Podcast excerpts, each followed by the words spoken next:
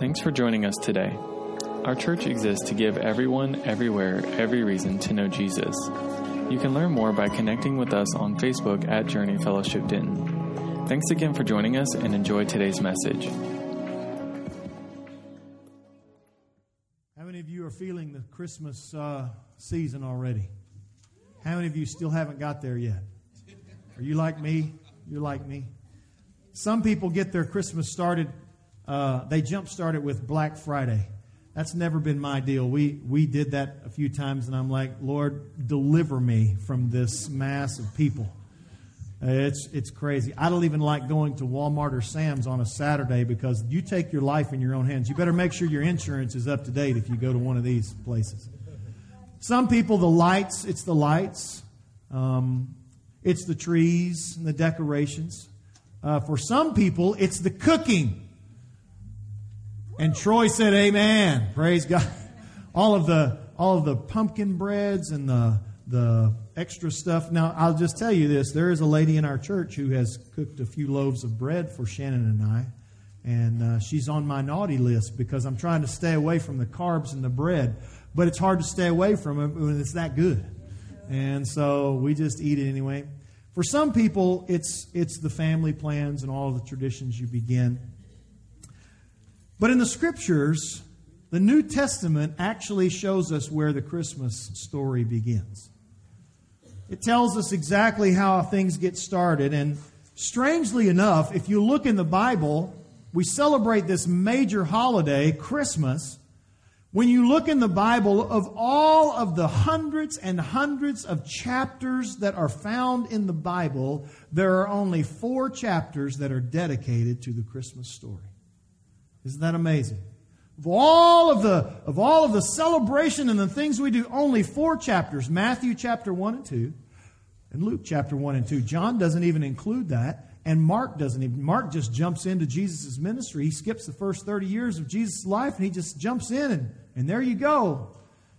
But there's only four chapters dedicated, and today we're going to look at a lot of passages. So I want you to have your Bibles ready.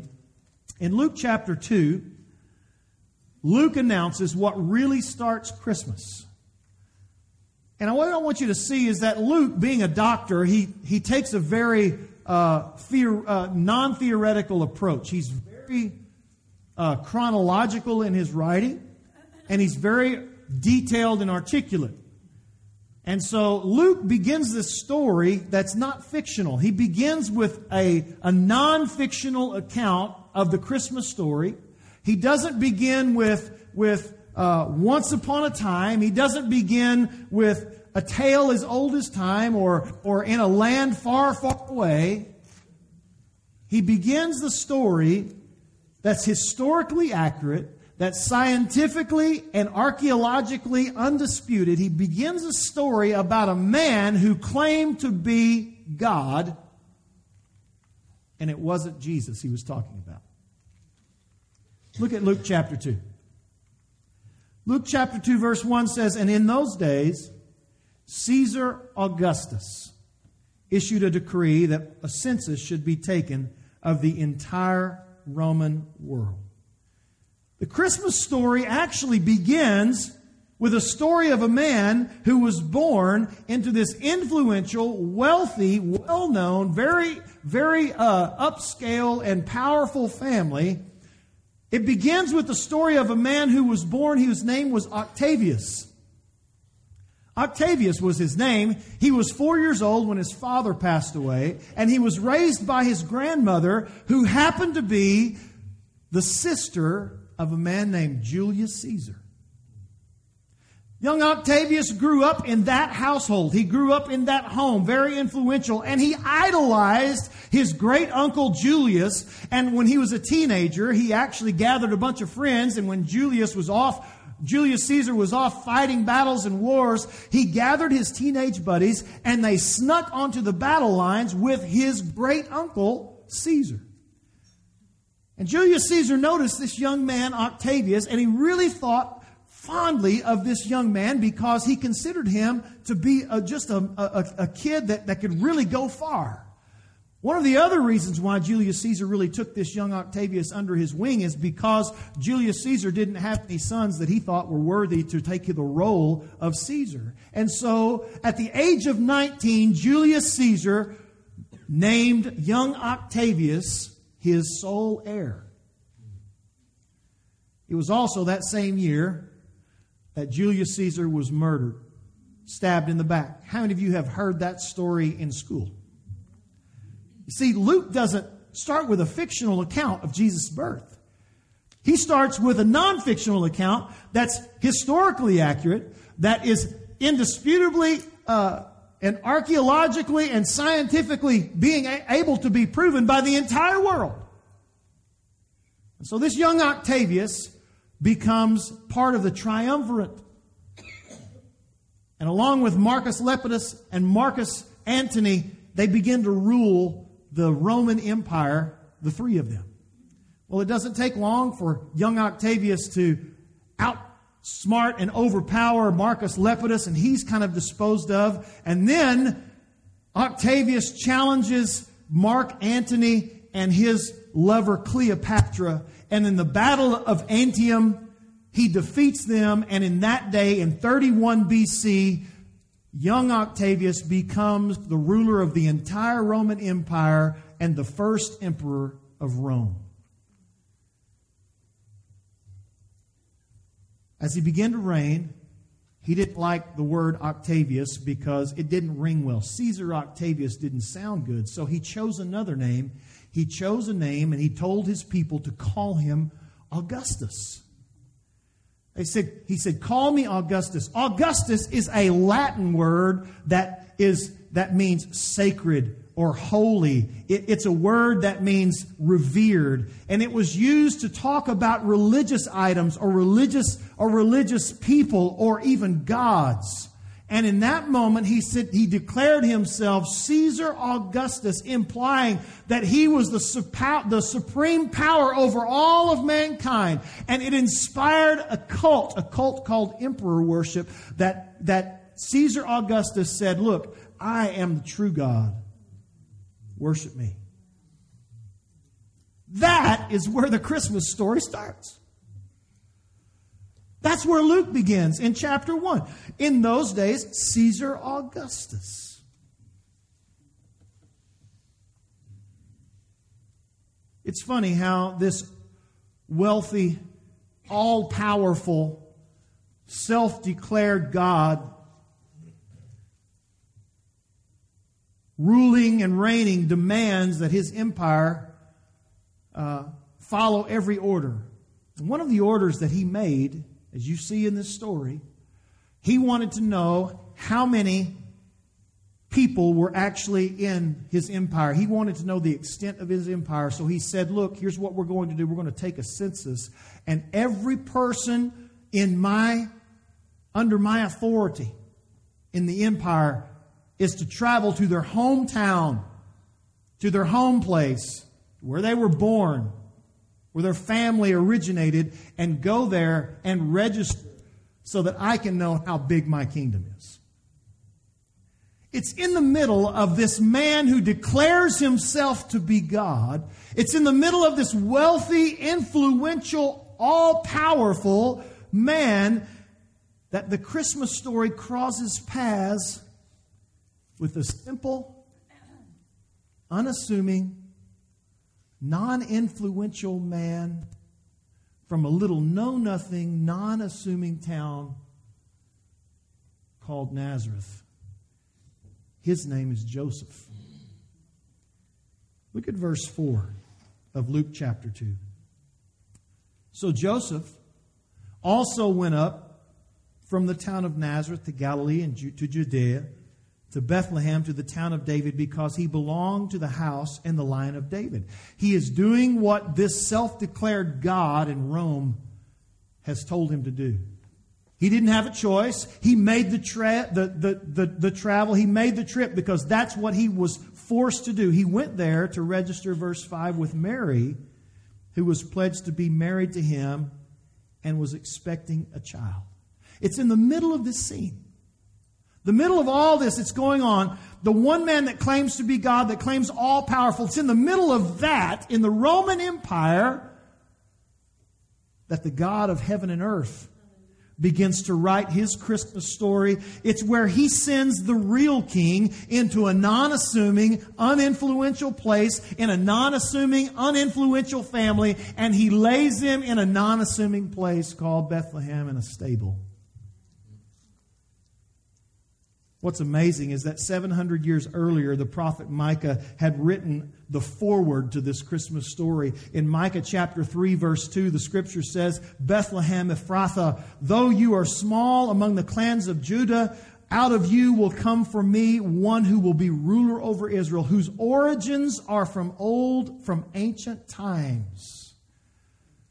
God begins to write this story the foreword long before Caesar Augustus ever said, Hey, you have to go to Bethlehem. Hey, I don't care who you are. Joseph, you non assuming guy, you uninfluential guy, you do what I tell you to do. You got to go to Bethlehem. It was God writing this story long before Caesar Augustus ever made a decree that a census should be taken. You see, no matter how damaged the world is, no matter how chaotic things are, no matter what government is in control, God is working out His plan in our lives long before any decrees or any laws are passed, before any days or the calendar gets turned. God is working His plan out in your life this morning. Long before you arrived into this church this morning, God has already ordained for you to be here. He's working out His plan in your life for you to hear what he is saying to you today. There's no coincidences for anybody who is sitting in this room this morning. God has, has caused you to be here today so that you could hear His word and so that you could hear His truth and that so that you could make a decision whether to follow Him or not. You see, that's the big picture of God's plan. But let's take a, a more focused look. Look at the small picture, not of God's plan, but of God's man.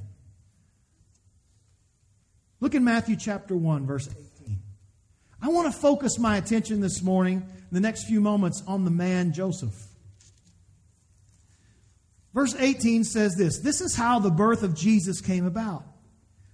His mother was pledged, his mother Mary was pledged to be married to Joseph. Now, in a Jewish, in a Jewish wedding or in a Jewish relationship, there are three stages. There is the betrothal, or the engagement period, I'm sorry, there's the engagement period where the parents decide, hey, you're going to marry him and, and she's going to marry you. How many of you young people wish it was like that today? No hands in the room. I didn't think so. You want mom and dad choosing your, choosing your future husband or wife? Yeah, that wouldn't go over in my house. Then there's the betrothal. And the betrothal is actually where they, they become they, they're considered married, but they're not intimate. There is no relationship between them, but they're considered married, and it usually lasts about an year, a, a year. And, and, and that is what the, the Bible, when, when, when you see the illustration of being married and waiting on the, waiting on the bridegroom, waiting on the groom to come take the bride, that is the, the stage of Jewish relationship that they're talking about because they didn't know. You're my wife, and when I get everything set up at, at, my, at the house that we're going to live in, I'm going to come and get you, and we're going to, and we're going to start the, the marriage celebration. Then you have the marriage. And so it was this woman, Mary, who was pledged to be married to Joseph. They were in this betrothal stage. But before they came together, she was found to be with child through the Holy Spirit. Now look at verse 19. Because Joseph, her husband, was a righteous man and did not want to expose her to public disgrace, he had in mind to divorce her quietly.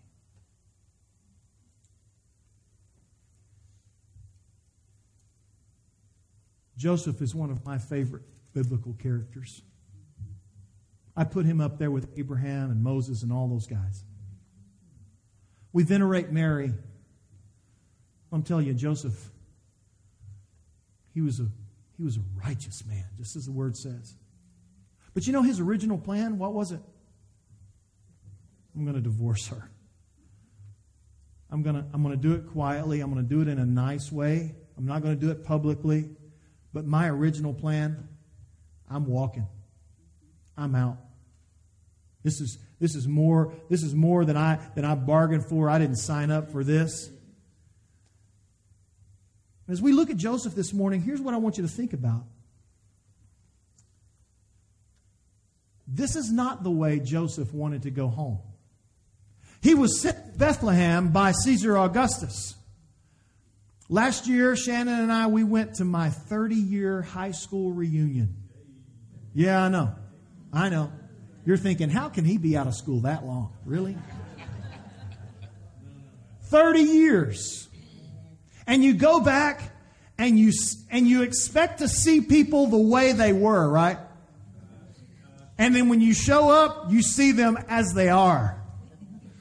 Some of you have gone back to your high school reunions, and what do you do? You go on a crash diet. You go get your hair done. You go buy new clothes. You want to walk in, you know, and you want to impress. You've got your kids' pictures in your phone, you know, ready to show them. You want to, you want to show up and you want to impress everybody in your hometown. It's kind of like when you go to the homecoming football game. Joseph wants to show up to the homecoming football game. Hey, there's Joe. Hey, hey, how are you? Good to see you, Joe. And he's, he's wanting it to be, hey, man, five. Hey, let me introduce you to my, to my, uh, uh, fiance, Mary. This is not how he had planned going home. This wasn't the homecoming Joseph was really looking for. When he knew he had to go back home, this wasn't the idea. When you consider Joseph's perspective, you wonder what he might have went through. You, might, you wonder what he might have thought. I mean, he rolls up into his hometown with a pregnant fiance and some stories about angels, and really, it was hard to get behind it. Everyone looks at Mary as she walks in front of the stands at the homecoming football game that night. And they assume they know exactly what's going on. I mean, how do you explain that? What do you even say? Well, she's a virgin. There were angels.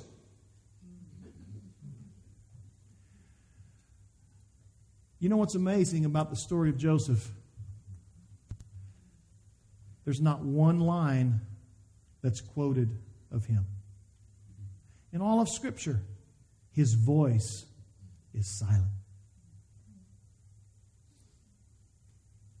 His original plan I'm, I'm out of here. I, I'm not going to do this. I can't do this. I can't handle this. In every nativity scene that you have, we don't have one, they're out front. In every nativity scene, you have all the characters. You've got Mary, you've got baby Jesus, you've got the shepherds, you got the wise men with all the cool gifts, you got angels and all kinds of fun stuff. But how many times in a kid's nativity production do kids stand up? I want to be Joseph. No. What do you do? You walk by Mary and then you just stand there.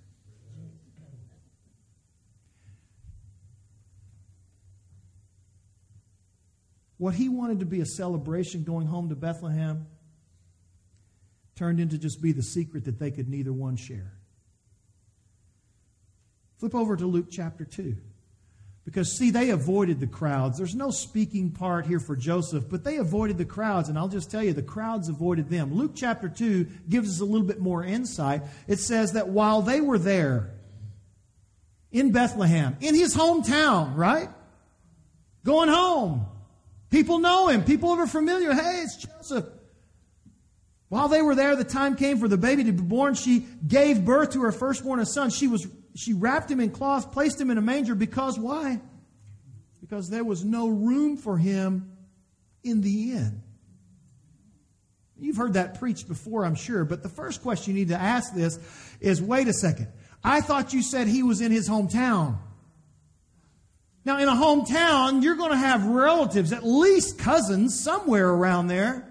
And in that culture, it was mandatory for anybody who was passing through. It was mandatory for you to give, to give lodging or to give room to someone, especially if it was your family member. You ever thought about that? He's in his hometown. He's not in some strange place. He's in a hometown. This is Joseph's place. He grew up here. This is my this is where I was raised. Yet nobody in their own family offered. Not even people in the public. When they got to the end, they knew the story. Oh, okay, yeah, I, I, I know who you are. Sorry. No room.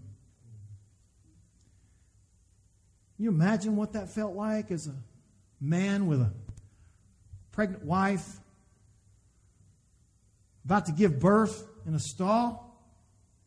And I thought we were supposed to take care of our families, right? Imagine what that felt like for Joseph just to, to have to settle for, oh, you know, we got this stable or this cave, whatever it might have been. And, you know, here's a trough I found, just lay the baby right here. People didn't want any part of, of Joseph. How did he get through this, is my question. My question is, how did he do that? What changed his mind? What, what helped him? Why didn't he just walk? If you flip back and go back to Matthew chapter 1, and you look at verse 20, you'll know why. Those of you that know the story, you, you've read this. After he had considered this, considered what? Divorcing her and walking. After he said, you know what, this is too much. I can't handle this. An angel of the Lord appeared to him in a dream and said, Joseph, son of David, do not be afraid to take Mary as your wife, because that is conceived in her is from the Holy Spirit. And she will give birth to a son, and you are to give him the name Jesus, because he will save his people from their sins. Let me tell you, Joseph had an incredible encounter with the Lord. He had an encounter with the Lord that changed everything about his life. It changed his plan as far as what his future looked like with Mary. It changed his plan as far as where he was going to live. It changed his plan as far as what he was going to do. It changed everything. Can I just tell you, friends, when you have a true encounter with the Lord, it will change everything about your life. Don't tell me that you got saved and you live and act and talk and do the same exact things that you did the day before. When you come and have an encounter with the Lord, you change. He changes you. And if you haven't had that change happen in your life, you need to find yourself on your knees and say, Oh God, truly change my life. I give up my old life and I give it to you. That's a real encounter with God that transformed, it changed Joseph's life. Look at verse 24. And so when Joseph woke up from this dream, he did what the angel of the Lord had commanded him, and he took Mary home as his wife, but he had no union with her until she gave birth to a son. And look what he did. He gave him the name Jesus. Every nativity scene has Joseph just kind of standing there. He doesn't say anything. He doesn't have anything to announce like the shepherds or the angels or the wise men. He doesn't have any big gifts. He's not a man of wealth, but Joseph is always standing there. He's in every nativity scene. Every nativity scene that you've ever seen has Joseph. You got the baby Jesus and Mary's right there and Joseph standing over them both. Like a guard on a tower. Looking down, watching. It wasn't how he'd planned his life. It wasn't the kind of way that he wanted to open up his marriage. It wasn't the, the, the trough. It wasn't how he hoped that he would go when he went home. Because as he stood there, like in that nativity scene, he observed that child, he says, He doesn't really have my eyes.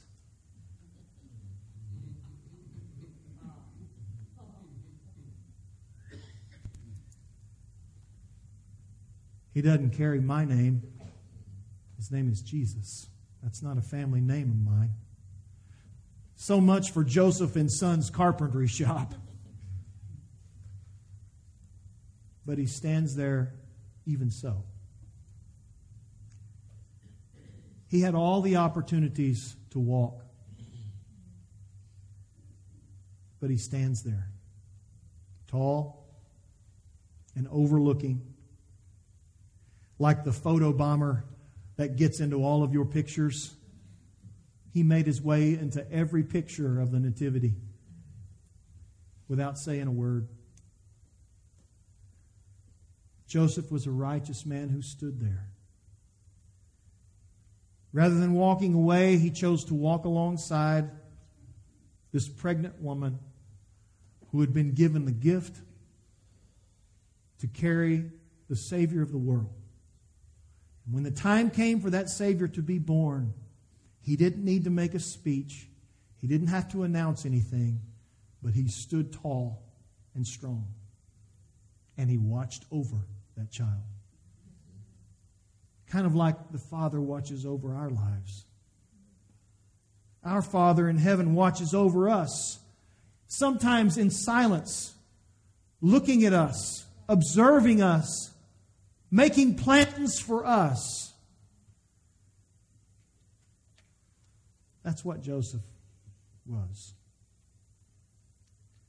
This morning, I just want to make a few pull out some principles from that story. I want us to learn something from Joseph's journey in his life. If you know the rest of the story, you know you thought, well, man, it should get easy for Joseph after that. I mean, Jesus was finally born. They made this trip to Bethlehem. But if you know the story, that's not where it ended. When he packs up all of Mary's bags and baby Jesus and he's ready to head back home, the Lord says, ah, you're not going home. It's dangerous. Herod's son's still there, and he would probably, you know, there would be some trouble. So I want you to go to Egypt. Egypt was not the best place for a Jew to go. I mean, there was something about Pharaoh, you know, back in the past. Something about, you know, uh, 400 years, you know, of slavery. There wasn't a great reputation for the Jews, and they didn't have a great reputation, the Egyptians, for them either. They would look sideways because you, you, weren't, from, you weren't from around here. And they spend time in Egypt, and then finally the Lord says, You can go back. And he ends back up in Nazareth. You see, the first thing I want you to see out of Joseph's life is, is there in your notes. If God has a plan for my life, and if I have a plan for my life, someone has to change plans. If God has a plan for my life, and then I have my plan for my life, somebody has got to change plans. You see, God is a personal God, church. Listen. He's a personal God with a personal plan for your life. Young person, hear me. He is personal. That's why the encounter that, that Joseph had was so transformative because God personally came and visited him and began to share the plan that he had for him. And God began to install that plan into Joseph's life. When I was in high school, and some of you know that story, I wanted, there was nothing more, all the way through school, really. I wanted to be a doctor. I wanted to be a heart surgeon. I, that's what, that was my goal. A cardiologist. That was, that was the end game for me. You could ask my parents. Since I was young, that's what I wanted to do. I wanted to be a heart surgeon. I had enrolled University of Oklahoma. I was all set. And then all of a sudden, God changed my plans.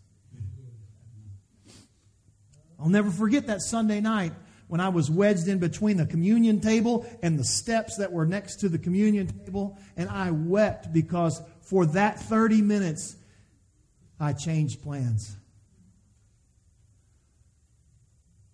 Can I tell you, you may have a plan for your life, and when God says, Look, this is my plan for you, it's not going to be real easy for you to just discard, okay, let's go. You'll wrestle. You'll struggle. You'll say, God, but what about this and what about that? And He says, You have to trust me because I'm faithful. Hear me. Somebody needs to hear that. You need to know that God is faithful and you can trust Him with your life. And I wept and cried right there. And I gave it all to God. And I'll never forget. I told my dad, I said, look, I said, go ahead and cancel everything. You know, you know, I'd already met with the medical team. Oh, it was, it was all a roll. I said, I'm going to go, I'm going to go to Bible school. I'll never forget my dad's jaw hit the floor. He's like, You're what? I said, Yeah. I said, God has a plan. I have my plan. So I'm changing my plan. I'm changing my plan because I know that the Lord's way is going to be perfect for me. It's not going to be easy, but it will be perfect. I want you to imagine Joseph. What would have happened if he would have kept his plan? If I would have kept my plan, I wouldn't be married to this beautiful, lovely woman on the front row. I wouldn't have the three kids that I have. I wouldn't be standing here in front of you, sharing my heart and giving and distributing the word truth to you. I wouldn't be here. I'd be who knows where. But God had a plan. And we ended up here. And you can look at your life and you say, well, what if, what if, what if? The only safe play is always follow his plan. Proverbs 20, 19, 21 19 says, Many are the plans in the man's heart, but it's God's purpose that prevails. Let all your plans come to nothing, but let God's purpose be fulfilled in your life, and I'll promise you, you will never regret it. What if Joseph would have walked out? What if he'd have said, You know what? I, I'm not in this. I can't do this. I don't know. That's bigger than my mind can, can even figure out. I'm so thankful that he said, I'll give up my plan for the sake of yours, Lord. He didn't know what all was coming. I mean, Joseph and Mary, they got little bits of, of details, but they didn't have a whole lot. Not everybody in the family thought that this whole Jesus thing was all great from the get go. As a matter of fact, in Mark chapter 3, Jesus was casting out devils and healing the sick, and his family shows up and they say, Oh man, he's lost his mind. Now, the Bible just says family. It doesn't include details, but it could have been Mary and it could have been James and Jude and, and, and all the other guys. It could have been Joseph. Yeah, this is my crazy son. We don't know. They didn't have all the details. They couldn't see it. And then you, step on over where, where the Bible describes where one time Joseph and Mary, they lose Jesus. He's 12 years old. The crowd of, of Jerusalem, they'd been there for the sacrifice and the feast, and they lose him in the crowd of all these people. They're on their way home, and then they realize, hey, where's Jesus? Anybody ever done that? I've done that at Walmart. Hey, where's our kids? Ah, there we left. That's all right. Well, somebody's saying it's like, somebody's going to take them. I was like, nah, they'd bring them back. They'd bring them back. They'd find the rightful owners of those kids. No. Jesus is lost. And where do they find him? In the temple. Here's what I want you to catch on that story. Joseph didn't have all the details. And when they finally catch him, what is Jesus' response when they say, Hey, you've been looking for me? What does he say? He says, Should you known that I would have been about my what if you're Joseph and you hear that? Oh, I forgot. I'm not your father. Boy, that hits. That hits. We read through that glassy and we say, Oh, about my father. Oh, yes, about the father's business. What about Joseph standing there and he hears it? Oh, yeah, I'm once again reminded I'm not your father but I'm still here. I didn't walk. I had a chance to walk on your mother, but I didn't because God had another plan. And I don't have all the details, but I know that if I'll stay faithful to this plan, it's going to benefit a lot of people. See, God has plans, and you've got plans, but somebody's got to change their plans if you want to see the blessings and the faithfulness of the Lord. It wasn't always easy to follow God's plan.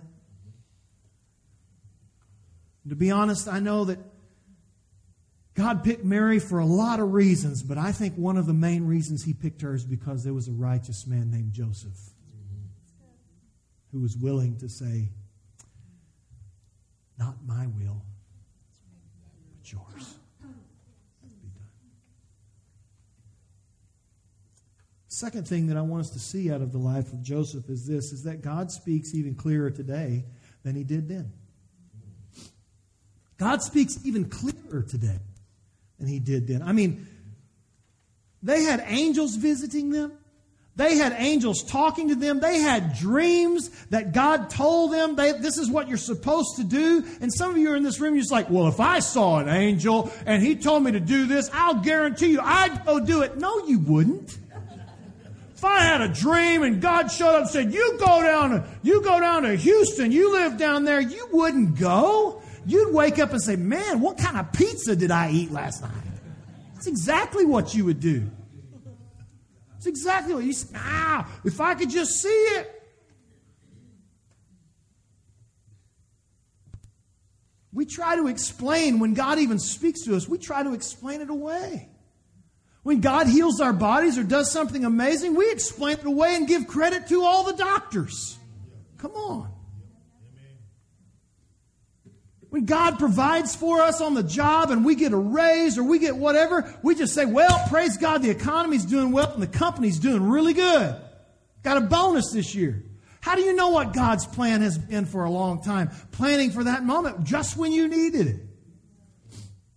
We explain things away, just like, just like we would try to do if that happened to us. But God is clearer today than He has ever been. He was clearer than He was then. The Bible says, He tells us, Jesus said, Blessed are those who believe and yet have not seen.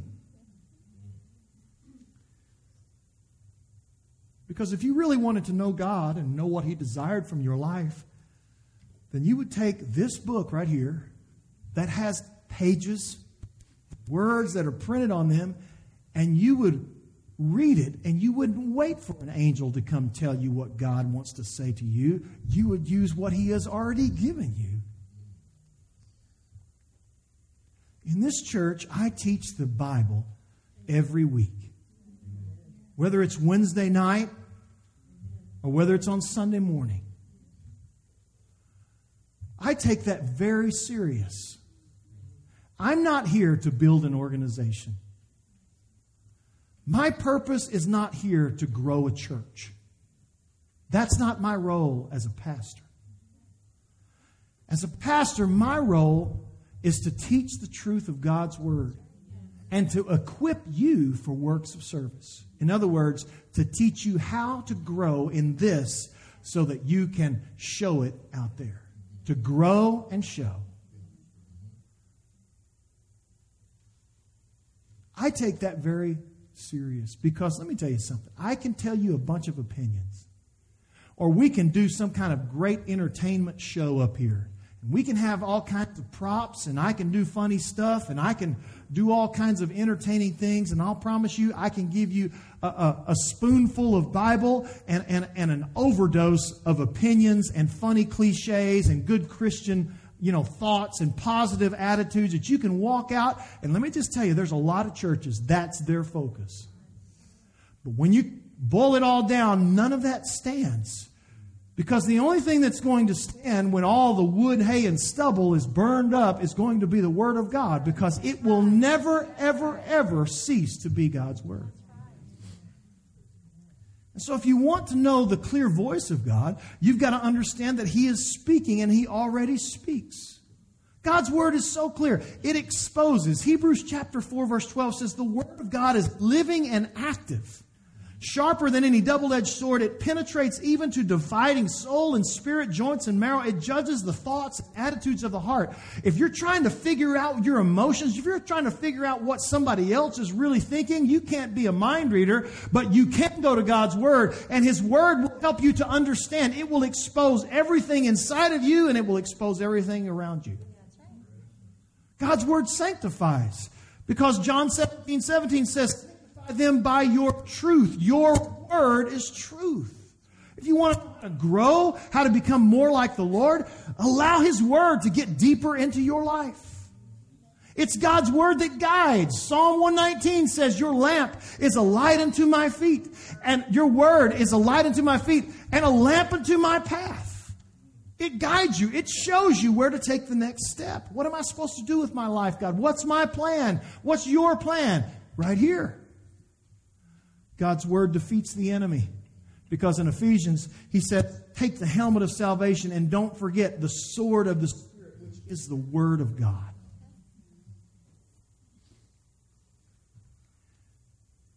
It's easier to know what God desires of you today than it was for Joseph. He didn't have anything to go on except for a dream. And he wasn't taking notes during that dream. He didn't have anything to hold on to. We've got the Word. Somebody said, You know, I just want to hear God speak. And I tell them, Look, read your Bible. No, I want God to speak audibly. I said, Well, read it out loud.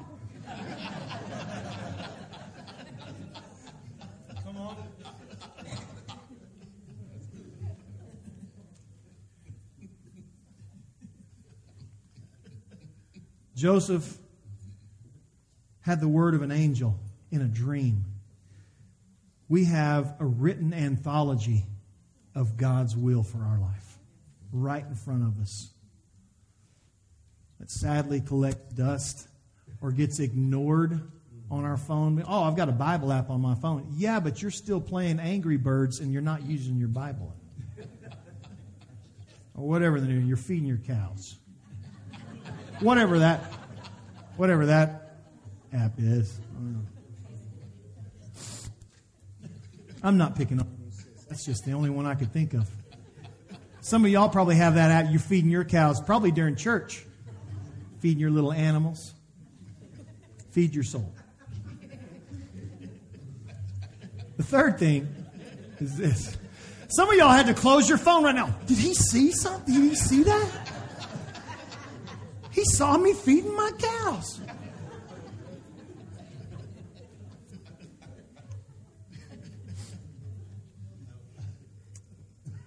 Third thing is this I want you to see out of Joseph's life. Tomorrow's guidance starts with today's obedience. Next year, if I were to say, hey, who wants blessing? Who wants favor? Who wants guidance? Who wants protection next year? Is there not one person in this room or everybody? They're right here. Send that my way. Tomorrow's guidance starts with today's obedience. God doesn't just come along to bless our plans, God comes along to change our plans. Jesus didn't show up, live, and die, and go to the cross and be resurrected so that he could bless your plans. He came so that he could invite you to be a part of his plan. That's why Jesus came. He didn't come to bless your plan. He came to invite you to be a part of his plan. See, Joseph, he didn't see what Jesus was going to teach, and yet he lived that. He didn't know blessed are the peacemakers. He had never heard that. Blessed are those who are poor in spirit. Man, Joseph, if there was anybody that should have heard that, old Joe should have heard that. But he wasn't the average Joe. He was living that. God helped him before he even heard his son speak it. If you want God's blessing, you have to be willing to follow him today so that he can bless you tomorrow. Let me wrap up just with a few thoughts. Christmas, recognizing why we celebrate Christmas, Joseph's story helps me to see that Christmas is an invitation for all people. the angels announced that they said, Look, this joy is for all. John 3:16 says, For God so loved the world. Jesus doesn't discriminate, and I'm so thankful that he doesn't. Because if he did, there'd be very few of us that he would have ever picked. I don't know if you were ever that one on the playground that you'd line up and they'd try to decide who was going to be on the teams and you were one of the last ones to get chosen, that's an awkward feeling, right? Well, you know, he's strong, he's tall. Man, she's fast. Yeah, she can make that. She, she can kick the ball really hard. He can do. He, and you're just standing there, you know, acting like you're not paying attention with your foot kind of kicking around in the dirt. just hoping somebody will make that choice. Yeah, I'll take you. It doesn't matter where you've been or what you've done. I'm so thankful for God's grace. He doesn't measure me according to all of my failures. He measures me according to the grace that came upon me when Jesus gave his life for me.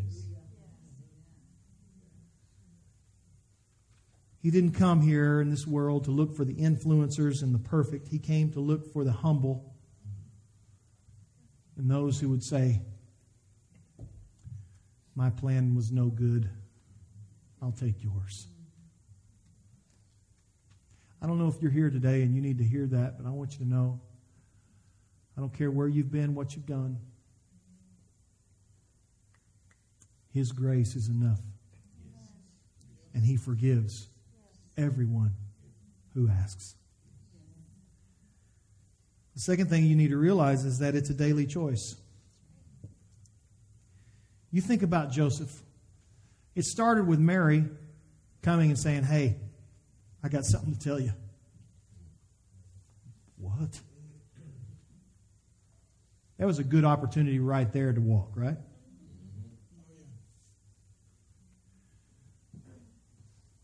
We've got to go where? To Bethlehem? Are you kidding me? Mm-mm. No, I'm out. That's another good opportunity to walk. No room. We don't have any room. Can't stay here. There's another good opportunity for Joseph to say, I'm out.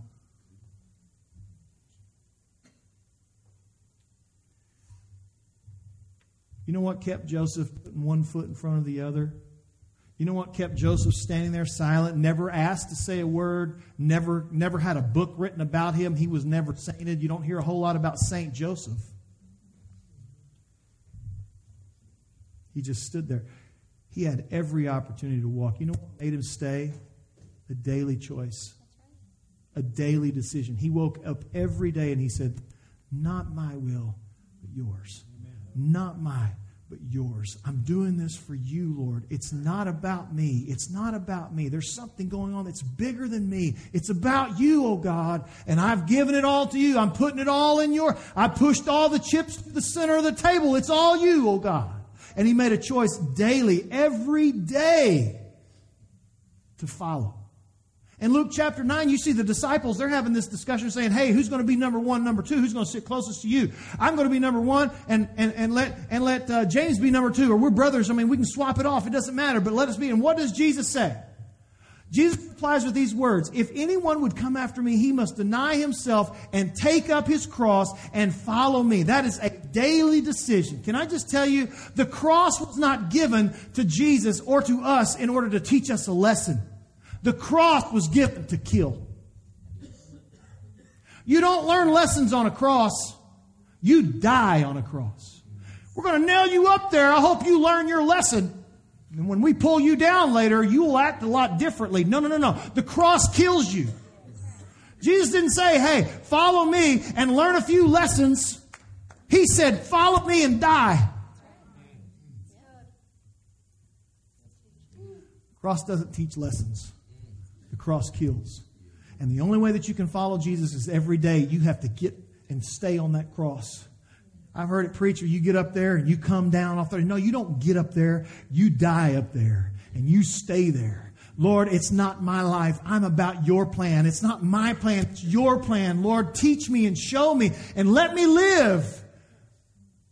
Not as me, but as Christ who lives in me. And so you make that choice every day. Joseph chose every day. And then finally, Joseph's life shows us that it's about a calling that's not necessarily about comfort. Man, I could think of a lot of different ways that Joseph could have lived his life and it would have been a whole lot more comfortable, right? That he wouldn't have had to care for this young woman is pregnant, that he wouldn't have to care for a son or raise a son or, or provide for a son that wasn't even his.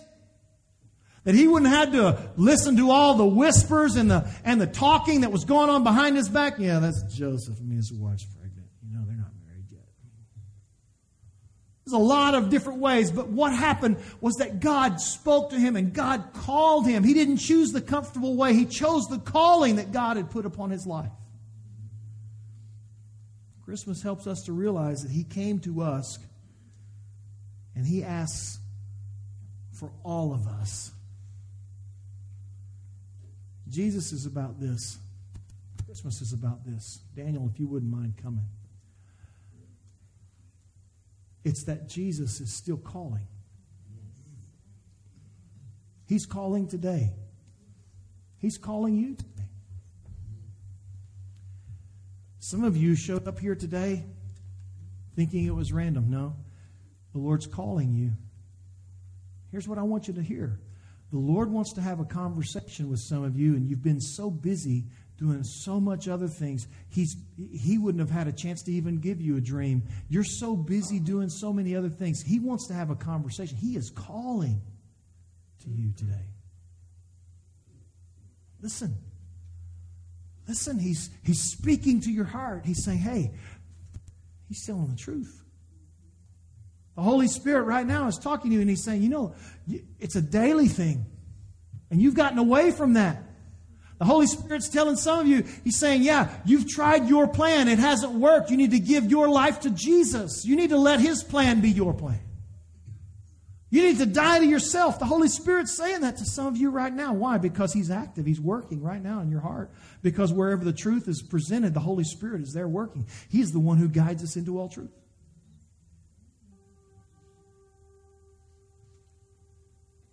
So as we close the service this morning, I want you to have that conversation with the Lord.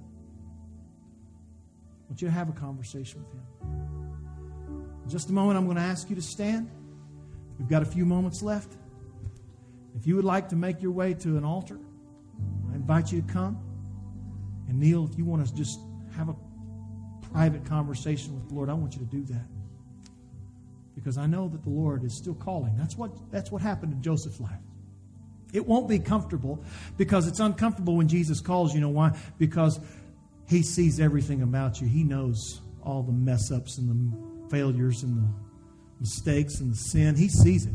And when you come to Him, He can see right through every word, every, every, everything. He sees it all. But He wants to still have a conversation with you. And at the end of that conversation, if you'll say, Lord, I surrender. I'm yours. He'll change your life. God took this non assuming, uninfluential man in the time of this great man who declared to be God, and he made him without a voice stand in the middle of that nativity scene for every generation to remind us that His plan is perfect. And when He calls, He's faithful to fulfill it. Would you stand with me this morning? As I pray, let's take a few moments. If you'd like to come, and I want you to be very reverent, if you'd like to come, I want you to come. I'll meet you down here if you want to pray at the altar. I'd love for you to just do that. Just take a few moments kneel before Him. Let's don't head off, run away real too quickly. I want just for the next few moments for you to be very, just very open to the voice of God. As I pray, if you'd like to come, I want you to come this morning. Father, I thank you that, Lord, you said that you would receive as, as many as those who are called. Lord, you would accept us. So, Lord, today I pray as we have, Lord, opened your word and as we have seen, Lord, the life and named Joseph. Father, you would help us to see how much you truly care about us. Lord, I pray for those this morning, oh God, that are struggling, Lord, with guidance, direction in their own life. I pray that, Father, today, that, Lord, that you would begin to speak.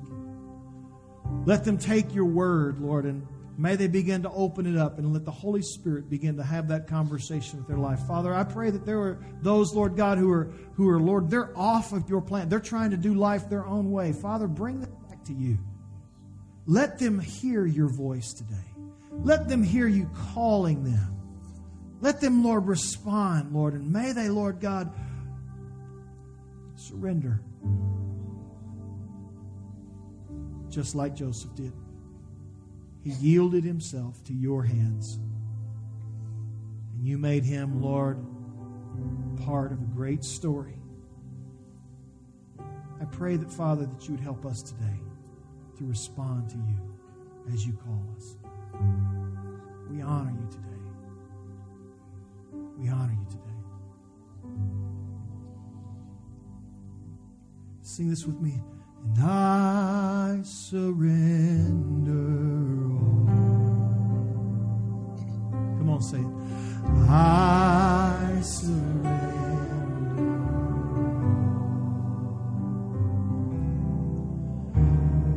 all to thee, my blessed Savior. I surrender. Let's sing it one more time. Come on, before we go. Sing, I surrender.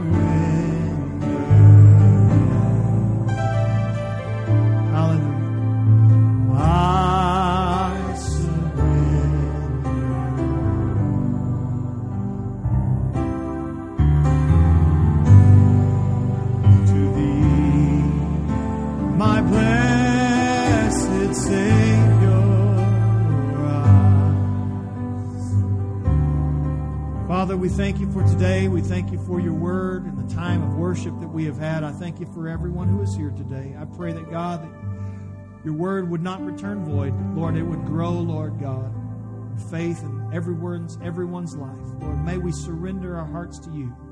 Make you the Lord and the Savior of our life.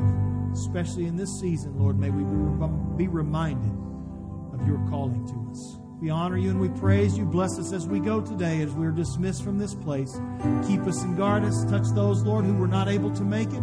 Continue, Lord, to heal the sick, Lord. Continue, Lord, to provide for those in need.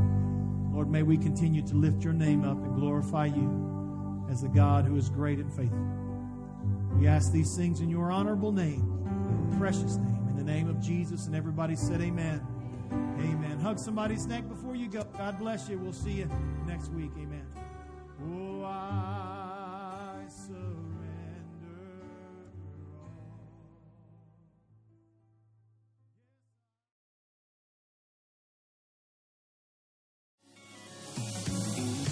Thanks for listening to this message. If you were blessed by this ministry, we want to encourage you to share it. And if you don't have a church home, come join us any Sunday at 1030.